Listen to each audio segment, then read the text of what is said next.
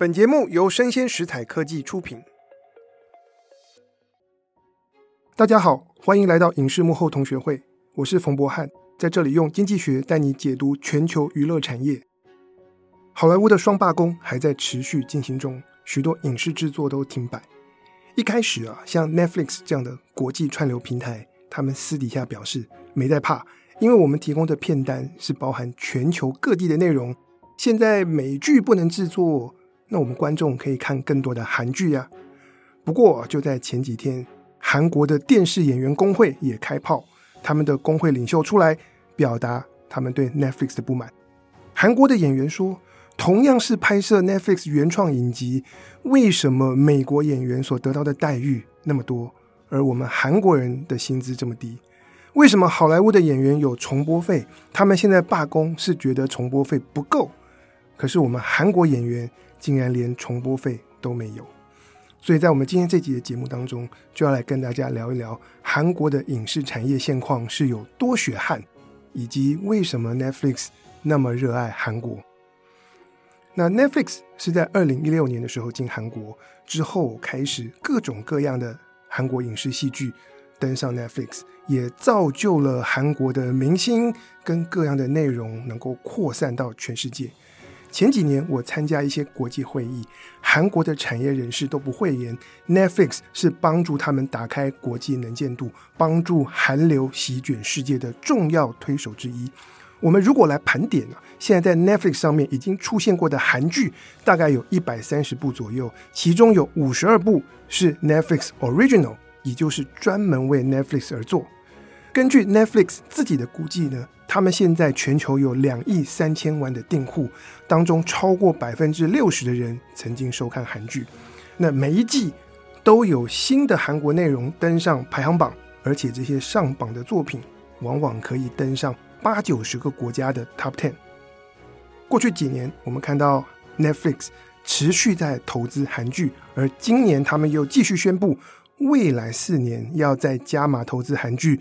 二十五亿美元，讲到这个数字啊，可能在台湾我们大家看了都会流口水，觉得好羡慕。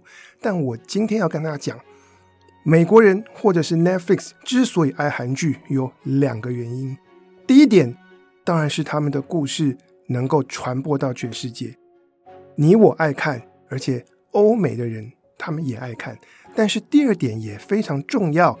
因为相较于美国的制作水准和薪资，要拍韩剧实在是便宜非常多。所以，当美国的媒体巨头纷纷要去投资韩国内容的时候，他们看重的是那个性价比。不止你东西好看，而且你可以用非常便宜的价格做出来。跟大家举个例子，我们来看几年前的韩剧爆款《鱿鱼游戏》，到目前为止。仍然都是所有 Netflix 原创影集当中收视率第一名的戏剧。那由于游戏的制作费每一集是两百四十万美元，但如果我们看美剧呢，《怪奇物语》每集制作费是一千万美元。然后我们拍鱿鱼游戏整季的制作费拿来拍这个英国的历史剧《王冠》，只够拍一集。我再用另外一种方式来算，鱿鱼游戏是一集。六十分钟两百四十万，平均起来每分钟是四万美元的制作费。但现在全球第一名的 YouTuber Mr. Beast，他一分钟的制作费是十万美元。也就是说，这韩剧的制作费不止输给美剧，还输给美国的 YouTuber。这么便宜的价格，但是根据 Netflix 内部的文件，鱿鱼游戏为 Netflix 所创造的价值高达九亿美元，OK，非常的惊人。那有人就说，拍完鱿鱼游戏，这导演黄东赫红了。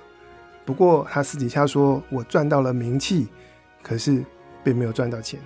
我们再来看近期 Netflix 的另外一部实境秀，就是韩国的《百人之巅》呢，找了一百位的大力士，然后大家去比体能。这部作品推出之后，很快就登上 Netflix 非英语节目全球 Top Ten，而且维持了六个礼拜。不过，他们制片所属的制作公司里面一位不具名的同事，他们私底下说：“我们得到的报酬大概只有零头，因为当初我们的高层就决定说，几百万美元的价格就把作品完全卖断给 Netflix。所以，不管是鱿鱼游戏还是百人之巅，收视率有多少，或者是它这个 IP 衍生出其他各种各样的周边或者是产值，这些东西是归给 Netflix，和原本的制作公司其实都没有关系。那原本韩国人有一派，他们就说没关系，我们放弃利润换来曝光，换来全球的知名度。但韩剧红了几年之后，他们已经打下了知名度，也创造出韩流品牌。现在韩国的演员工会他们在思考，我们是不是该得到应得的待遇？我们就一个一个来看。第一个，韩国的电视演员工会说：“，好莱坞演员有重播费，我们没有。”我们在前几集的节目内容有跟大家聊过，什么叫重播费，也就是你拍的影视戏剧，如果在电视上首播完，因为观众很喜欢，就再找机会重播，那么重播所带来的收入，主创团队可以参与分润，这个分润叫重播费。那关于重播费这件事情，我在查资料的时候，我才很惊讶，我觉得韩国的产业一方面。跟台湾有一点像，等一下我们看到血汗的部分很像，但另外一方面，他们影视产业是有工会，而且他们的工会跟韩国国内的电视台所谈出来的合约，诶，韩国人演自己的韩剧，电视台是有重播费可以拿的。那他们拿这件事情去质疑 Netflix，Netflix 的回应也很简单，他说：“我们 Netflix 基本上并不是雇主，我们都只是跟你们韩国的制作公司来。”买片或是投资他们的制作，那你们的待遇好或不好，是你们自己韩国国内的制作公司和你们演员之间的关系，这是第一点。第二点，Netflix 表示，我们一个国际的串流平台，我们做一切事情都是合法，而且我们要确保跟我们合作的人都能够得到合理的待遇。合法的意思是什么呢？看看你们自己韩国的法令，你们韩国的法令只有规定。电视台重播才有重播费的问题，而串流平台是随选，随选就没有重播这个概念在里面。所以韩国的法令并不要求串流平台要支付重播费或根据收视状况来分润。既然你们法律没有要求，我们就是依法来做，就这么简单。好，重播费这一题就先停在这里。那韩国的演员他们接着在考虑说，在没有重播费的情况之下。我觉得我们的薪资待遇太低。以前我们为自己电视台工作 OK，但现在我们做的是世界级、全世界几十个、上百个国家在看的作品，为什么我们还这么低薪呢？我跟大家报几个数字来看一下韩国演员跟编剧他们实际的收入状况。第一个，我们先看演员。那你要说大家为 Netflix 工作薪资不好，也无法一概而论，因为串流平台或 Netflix 真正带来的效果是让不同等级的演员收入变得更加的不均等。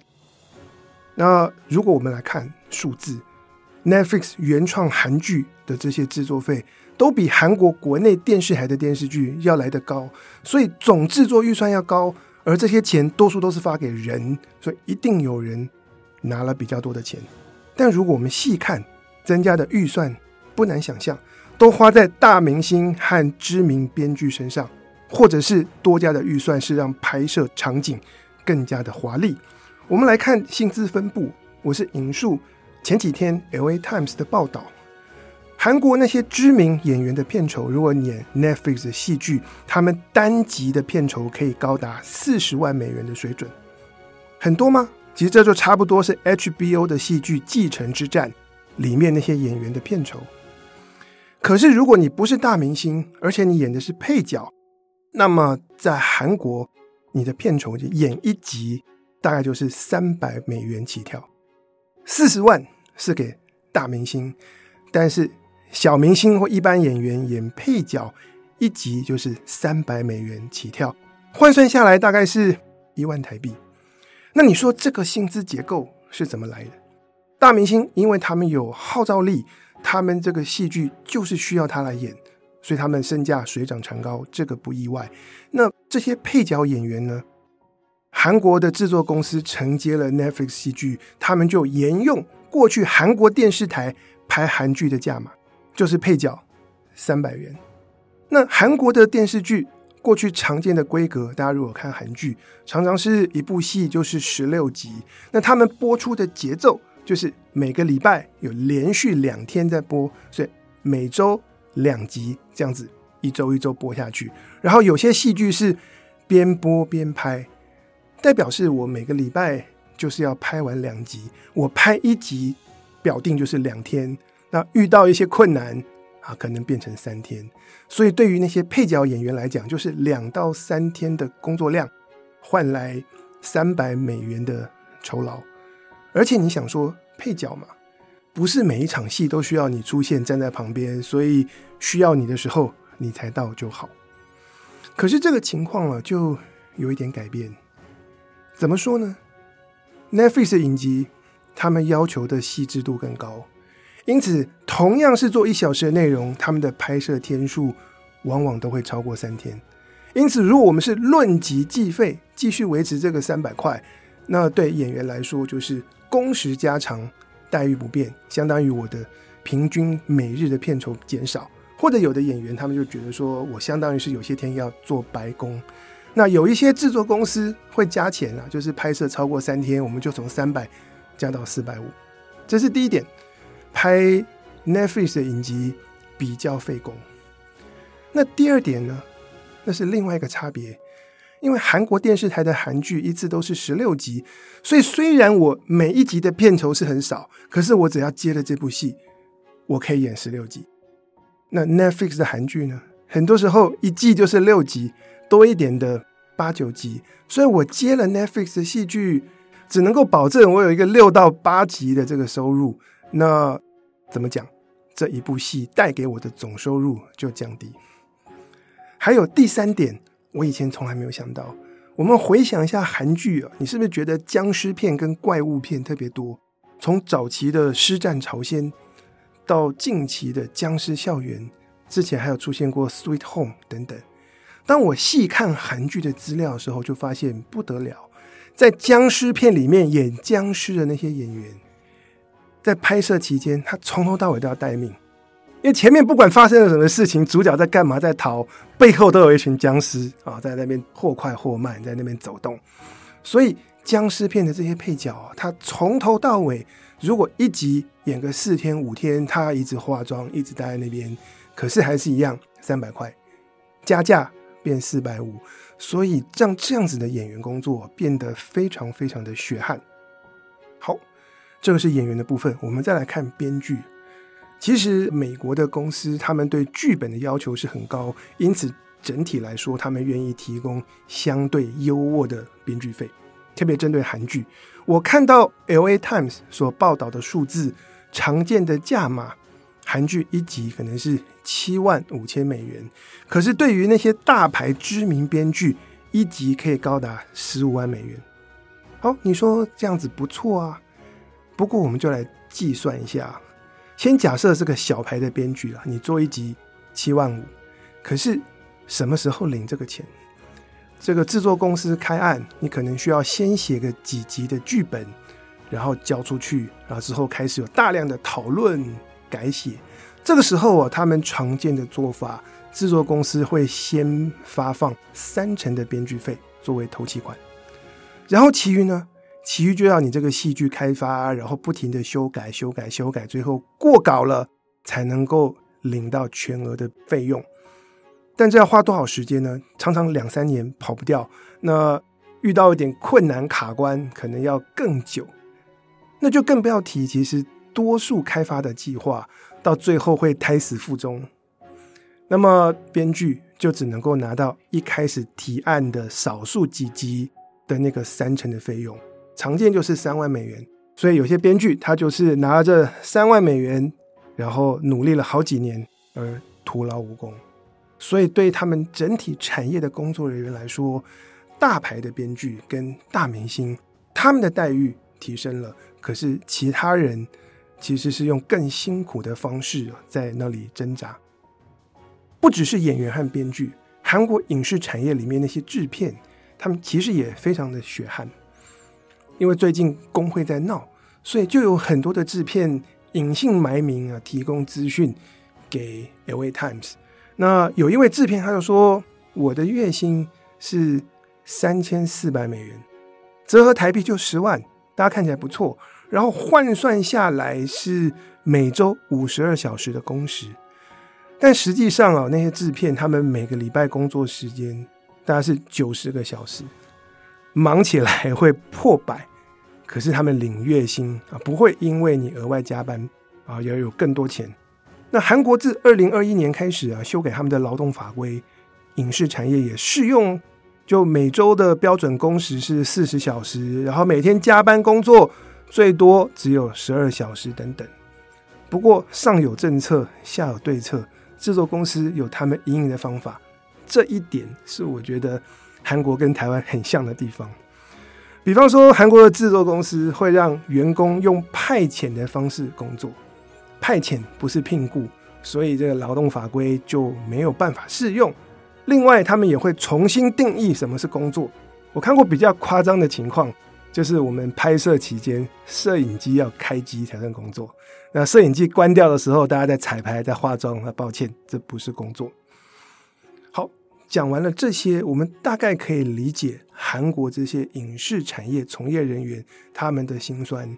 他们看到自己的作品登上这个全球的排行榜，然后轰轰烈烈，但是当中很多的作品是用低的价格卖断给 Netflix。而在国内，这些的作品是韩国自己的制作公司承接了 Netflix 的案子，所以这些国内的制作公司是用过去电视台的那个低的价码、血汗的方式来支付给他们的员工，这样子就形成了反差。所以我们看到串流平台让全球的影视产业变得越来越平，带来了两个效果。然后我们就从美国的角度来看这个问题。第一个效果是，过去美国的电视台他们其实只经营美国国内市场，但现在像 Netflix，它可以经营全球市场，它可以把影响力扩大。任何国家的作品上了 Netflix 都有机会得到全球曝光。那第二个效果呢？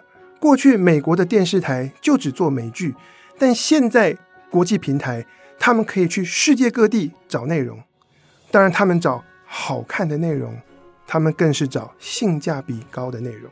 当我们看到韩剧当道，不只是因为韩剧好看，也是因为韩剧的制作成本比美剧便宜太多。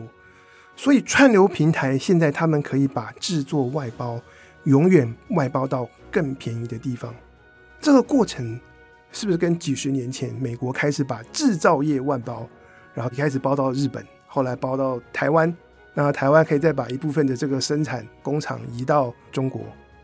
全球化永远让我们有品牌的这些单位可以找到方法，把工作外包到更便宜的地方。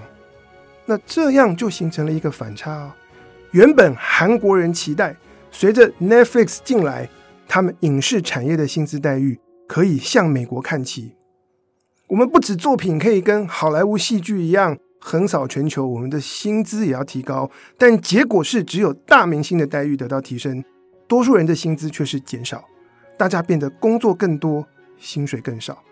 当影视的产制开始变得国际化，我们就看到国际化那个无形的推手的力量，薪资向下看齐呀。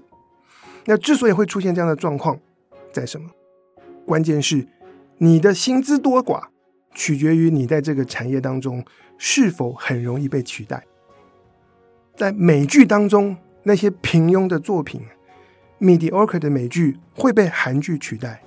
那 Netflix 开始投资更多韩剧，接下来 mediocre 的演员很容易被取代。这个角色你能演，别人也能演。这部戏并不会因为你演那一只僵尸，它就变得更受欢迎。谁都可以来演这只僵尸，因此那些演僵尸的演员就必须要承受更高的工时和更低的薪资。那我们看到，只有大明星、知名编剧，他们是真正难以取代，所以他们的薪资可以因为全球市场而水涨船高。所以这样讲起来，其实很恐怖。因为仔细想想，我们多数人的处境，有时候我觉得，包括我自己，我们都处在一个很容易被取代的情况之下。然后呢，随着科技的发展，演员不只会被其他的演员取代，现在还有可能被 AI 所产生的虚拟人或者是虚拟配音员所取代。所以这个礼拜啊，韩国的电视演员工会开始发出不平之鸣。然后，LA Times 为他们做了这个系列报道，消息一出来，就在 Twitter 上引起轩然大波。不过，你觉得 Netflix 会回应吗？当然，Netflix 现在有发书面的公告啊，就是大家都可以看得到，就是他们立志是要遵守各国的法律，而且他们会确保各国的制作公司只要跟 Netflix 合作，都需要尽力的提供。从业人员一个合理的、公平的薪资待遇，但问题的本质就是在我们既有的这个架构下，Netflix 不是任何演员的雇主，它只是买片或投资戏剧的单位，最终在做聘雇工作的还是各国的自己本地的制作公司。那在这个结构之下，公司跟公司之间大家要竞争，大家都希望能够。抢到跟 Netflix 合作的机会，所以大家会各自的怎么样？你不能够抬价太多，所以这是现况。那 Netflix 我也不觉得他们因此会特别的对韩国让步，因为现在是一个全球化的影视产制，好莱坞的编剧和演员已经在罢工了。如果 Netflix 对韩国让步，会不会下一个是西班牙的演员跳出来闹？然后再来法国的演员，再来拉丁美洲的演员。现在的美国串流平台、媒体巨头，他们面对到是全球各地的制作公司。你只要对一个国家的态度软化，就有可能有第二个国家、第三个国家，大家接二连三的来找你争取最好的待遇。因此，在现阶段，我认为 Netflix 就会做到他们能够符合各国的这个劳动法规。那 Netflix 一定会努力守住韩国这一关。不过在另外一方面啊，我看到韩国的工会领袖做了一个提议，我觉得很有趣。他们说，未来啊，是不是不止我们国内的演员们要团结形成工会，而是世界各地的所有演员都要团结起来，形成一个全球性的工会呢？不然我们韩国演员抬价，那以后 Netflix 就去重点投资西班牙就好。不过我自己就觉得啊，这样子全球性的工会是很难形成。可是影视全球化所带来的冲击，值得我们每一个人来思考。或许在你听完我们今天这集节目之后，你再回去看僵尸片，会开始有不一样的感受。以上就是我们今天的内容，希望你喜欢。请大家帮我们的节目按赞、追踪，并且给我五颗星。我是冯博翰，影视幕后同学会，我们下次见。拜拜。